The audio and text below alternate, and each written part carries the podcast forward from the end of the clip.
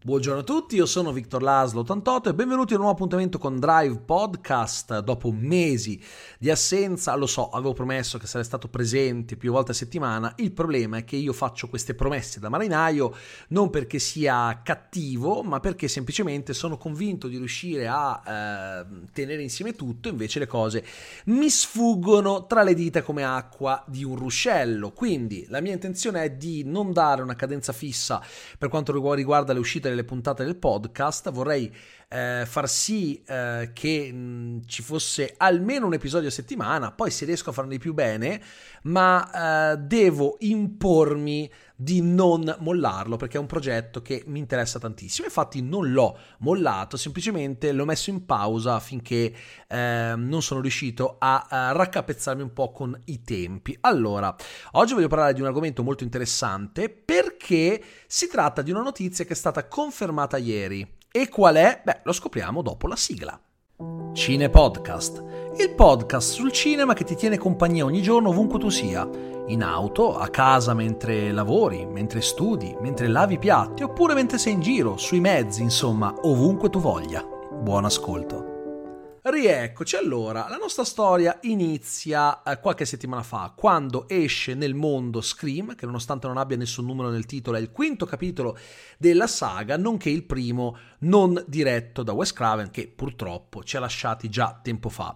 I registi sono Tyler Gillett e Matt Bettinelli Olpin, già registi di Ready or Not, ovvero Finché morte non ci separi, divertentissima horror comedy anche piuttosto violenta, con protagonista Samara Weaving, che se non avete visto vi consiglio di recuperare, la trovate su Sky o su Now se avete l'applicazione con il ticket cinema e eh, a me è piaciuto parecchio, non è magari ai livelli eh, degli Scream eh, diretti da Craven come eh, regia, per l'amor del cielo, però secondo me eh, Bettina Olpin e Gillett hanno saputo dare una personalità interessante a questo film, mettendo in chiaro che sì, non era più un film di Craven, ma cercava disperatamente di omaggiarlo per non deludere eh, il grande regista, idealmente ed ipoteticamente, e anche la sceneggiatura non è più di Kevin Williamson, che qui è solo produttore, bensì ehm, di eh, James Vanderbilt, che ha già sceneggiato diversi film nella sua carriera, tra cui anche uh, Independence Day Regeneration. Beh, io credo che eh, con questa parodia dei cosiddetti requel o lega sequel abbia un po' preso in giro anche quello che lui stesso aveva scritto per quel film e anche per altri precedenti. Comunque sia, eh, per quanto magari non fosse pienamente al livello degli screen precedenti rimane un buon capitolo della saga. E oltretutto io uh, vedendo il film uh, mi sono autoconvinto che fosse l'ultimo o meglio ero sicuro che nella, nell'ottica di quello che ci mostrano sembrasse essere l'ultimo. Credevo che artisticamente non volessero andare avanti ma ero sicuro che a livello produttivo avrebbero eh, voluto mungere la vacca finché potevano, anche perché il franchise di Scream era di proprietà della Miramax, quindi di Weinstein, e poi ovviamente è successo quello che è successo, Weinstein eh, ha pagato per eh, i suoi crimini, per le molestie, le violenze che ha perpetrato nel corso di decenni di strapotere, di cui approfittava eh, per eh, soggiogare giovani ragazze con la promessa di ruoli in film e quant'altro e eh, la Spyglass eh, e Paramount hanno preso i diritti eh, di produzione e distribuzione eh, del franchise. E quindi è nato questo Scream che non ha deluso i fan, tant'è vero che Scream 4 non aveva pienamente soddisfatto né Weinstein né Williamson né tantomeno Craven a livello di incassi, costato circa 40 milioni, ne aveva incassati appena 90, nettamente sotto rispetto ai capitoli precedenti della saga e eh, non poi così tanto rispetto a quanto era costato. Non era da considerarsi propriamente un flop, eh, però insomma erano mh, mm, forse 97 milioni, comunque meno di 100, questo è sicuro. Nel giro di qualche settimana, questo quinto capitolo invece ha incassato 107 milioni, che in tempo di pandemia è un'ottima cifra, ma lo è soprattutto se pensiamo che è costato 25 milioni di dollari. Certo, poi c'è da inserire anche i costi della campagna di marketing che non sono stati eh, effettivamente eh, comunicati in maniera chiara. Mm, facciamo che il film è costato in tutto tra i 30 e i 35 milioni di dollari, che comunque sono sempre meno rispetto ai 40 di Screen 4, che erano però anche quelli eh, calcolati sul costo di produzione senza la campagna marketing, per cui eh, è comunque un costo minore rispetto a quel capitolo, ha incassato di più nel giro di poche settimane, quindi eh, per la Spyglass e Paramount è un vero successo. E quindi hanno eh, annunciato il fatto che ci sarà eh, un, uh, un, seguito, uno Scream 6 e io pensavo che eh, Gillett, Bettina Lee Holpin e eh, James Vanderbilt non avrebbero voluto partecipare eh, a un eventuale sequel, a quanto pare invece proprio i due registi si sono detti assolutamente contenti di tornare per dirigere questo sesto capitolo. James Vanderbilt ha detto che è prontissimo per scrivere una sceneggiatura con cui ha tante cose da raccontare e qui inizia la mia perplessità. Se avete visto il quinto Scream vi rendete conto che è già un film che comunque gioca un po' sul filo del rasoio. Eh, io sono dell'idea che ehm, un sesto Scream non andrebbe eh, prodotto prima di qualche anno, invece le riprese cominceranno in estate. Per cui tra qualche mese staranno già lavorando al film che presumibilmente potrebbe andare nelle sale tra il 2023 e il 2024. Che vada in, in, sala un sequel appena un anno dopo l'uscita del quinto mi sembra prematuro perché posso capire i film di Craven che erano usciti più o meno in sequenza, mm, il secondo era uscito l'anno dopo il primo, il terzo era uscito mm, un, due o tre anni dopo, insomma era solo il quarto che era uscito a distanza di parecchio tempo. E poi questo quinto che è uscito dopo perché comunque Craven non c'era più, non si sapeva che fine avrebbero fatto i diritti del, de, della saga, per cui ci può stare che questo film sia uscito 11 anni dopo rispetto al quarto capitolo. Eh, l'idea era quella di iniziare una nuova trilogia, una nuova saga comunque. Il punto è che in questo quinto capitolo c'era di che parlare, eh, il discorso metanarrativo e la critica eh, alla Hollywood contemporanea era sicuramente possibile con la questione dei requel, eh, la questione di tutti questi reboot che vengono fatti, eh, dei, di, di, di, grandi saghe, non si mettono neanche più i titoli no? per far vedere che si sta iniziando un nuovo capitolo eh, di quel franchise. Ok, ma in un sesto Scream di cosa potrebbero parlare? Perché tutto quello uh, che si poteva criticare a Hollywood contemporanea, soprattutto nell'ambito degli horror, lo hanno criticato in questo film. Adesso di cosa parlano? Oltretutto.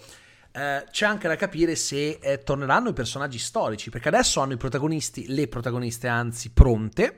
Uh, quindi Tara e la sorella sono lì pronte per essere utilizzate come nuove protagoniste, anche se mi mancherebbe un po' il movente, perché se avete visto il film sapete che il movente aveva senso in quel film, ma per quale motivo ci dovrebbero essere degli altri assassini ossessionati da loro due? Non ha granché senso per quanto mi riguarda. Oltretutto, Neve Campbell, prima dell'uscita del film delle sale, eh, in un'intervista aveva detto che lei sarebbe tornata volentieri per un sesto capitolo della saga solo se la sceneggiatura l'avesse convinta, cosa che aveva detto anche Keanu Reeves per quanto riguarda Matrix Resurrections e sappiamo com'è andata. Lui ha detto di essersi eh, trovato convinto della sceneggiatura, sapete che a me il film non è piaciuto affatto, si può dibattere, no? Se sia un film di qualità o meno, ma secondo me, insomma.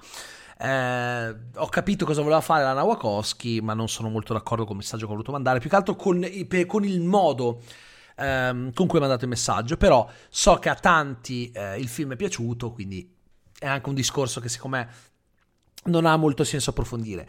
Eh, Courtney Cox tornerà, vediamo, comunque gli storici se non dovessero tornare, eh, mi farebbe chiedere questa cosa, ma ha senso fare uno scream senza protagonisti storici?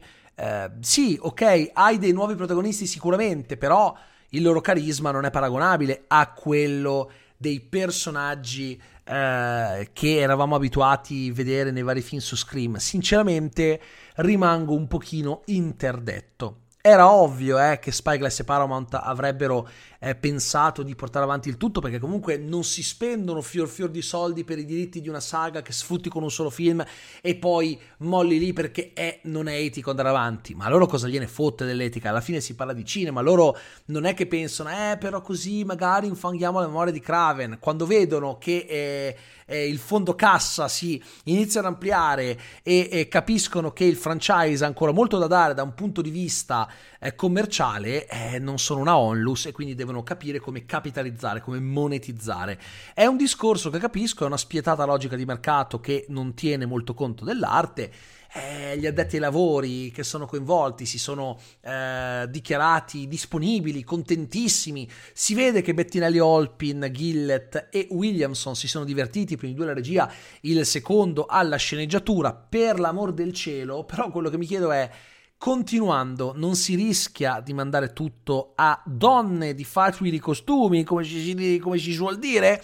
Questo io mi chiedo. Ha un senso? Commercialmente sì, ma hai qualcosa da raccontare? Loro hanno detto di sì, hanno detto che hanno un sacco di idee, ma che idee sono? Sono idee che terranno fede a quello che è Scream o inizieranno a cambiare completamente il senso del franchise? Perché già in questo film c'erano delle cose che esulavano un po' da ciò che aveva fatto eh, Craven e ci stava perché non era un film di Wes Craven, era un film di eh, Gillett e Bettinelli Olpin scritto da Vanderbilt e non da Williamson che avevano sicuramente delle micro idee un pochino diverse rispetto a quelle di eh, Williamson e di Craven, quindi ci sta che personalizzino il tutto. Il problema è che andando avanti si rischia di travisare inevitabilmente quello che è il senso della saga, di dare un nuovo eh, boost che da una parte potrebbe anche starci per amore del cielo, dall'altro io non so che tipo di boost possa essere da appassionato dei film di Craven, in particolar modo